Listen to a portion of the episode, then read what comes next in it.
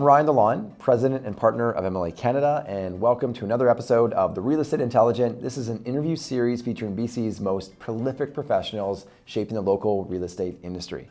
Prolific. Got it. Love it.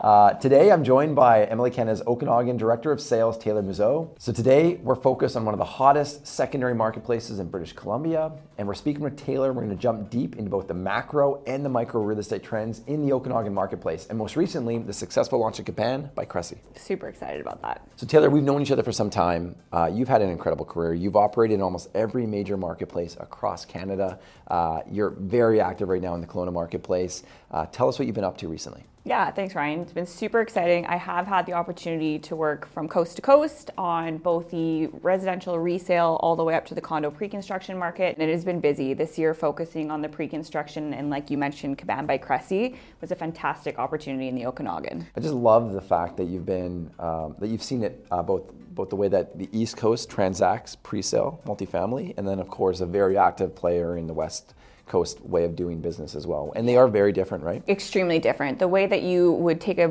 coast West Coast uh, project to market is complete opposite of how you do it on the East Coast. So it was a great experience being able to work in both markets for a number of years. I'm kind of curious, like which one do you feel applies best when you're thinking about the Kelowna marketplace? Definitely the West Coast. Um, you know, you're way more focused on bringing the project direct to the buyer versus the East Coast where you're going to the agent. So this is way more of an experience for the buyer. You get to work hand in hand, one on one with them directly. So the past 24 months have been quite the roller coaster in British Columbia. Uh, we have the recession of 2019. You have 2020 and COVID.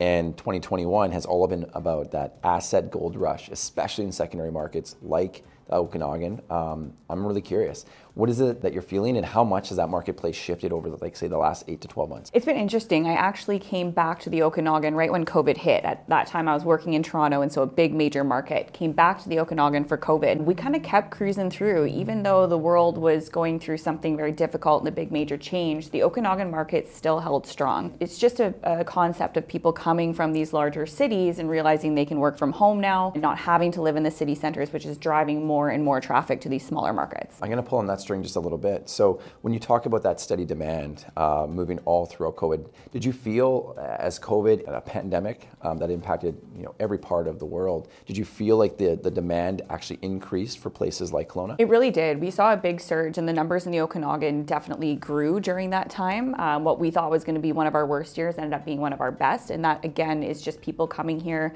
from other areas now that they don't have to be, you know, living downtown Toronto, living downtown Vancouver. They can have a better lifestyle and work and from home in, a, in an area like the Okanagan. Right. I mean, we have such an active pipeline both in, uh, throughout all parts of the Okanagan. We've been working very closely together on a number yeah. of projects. We're very excited about that.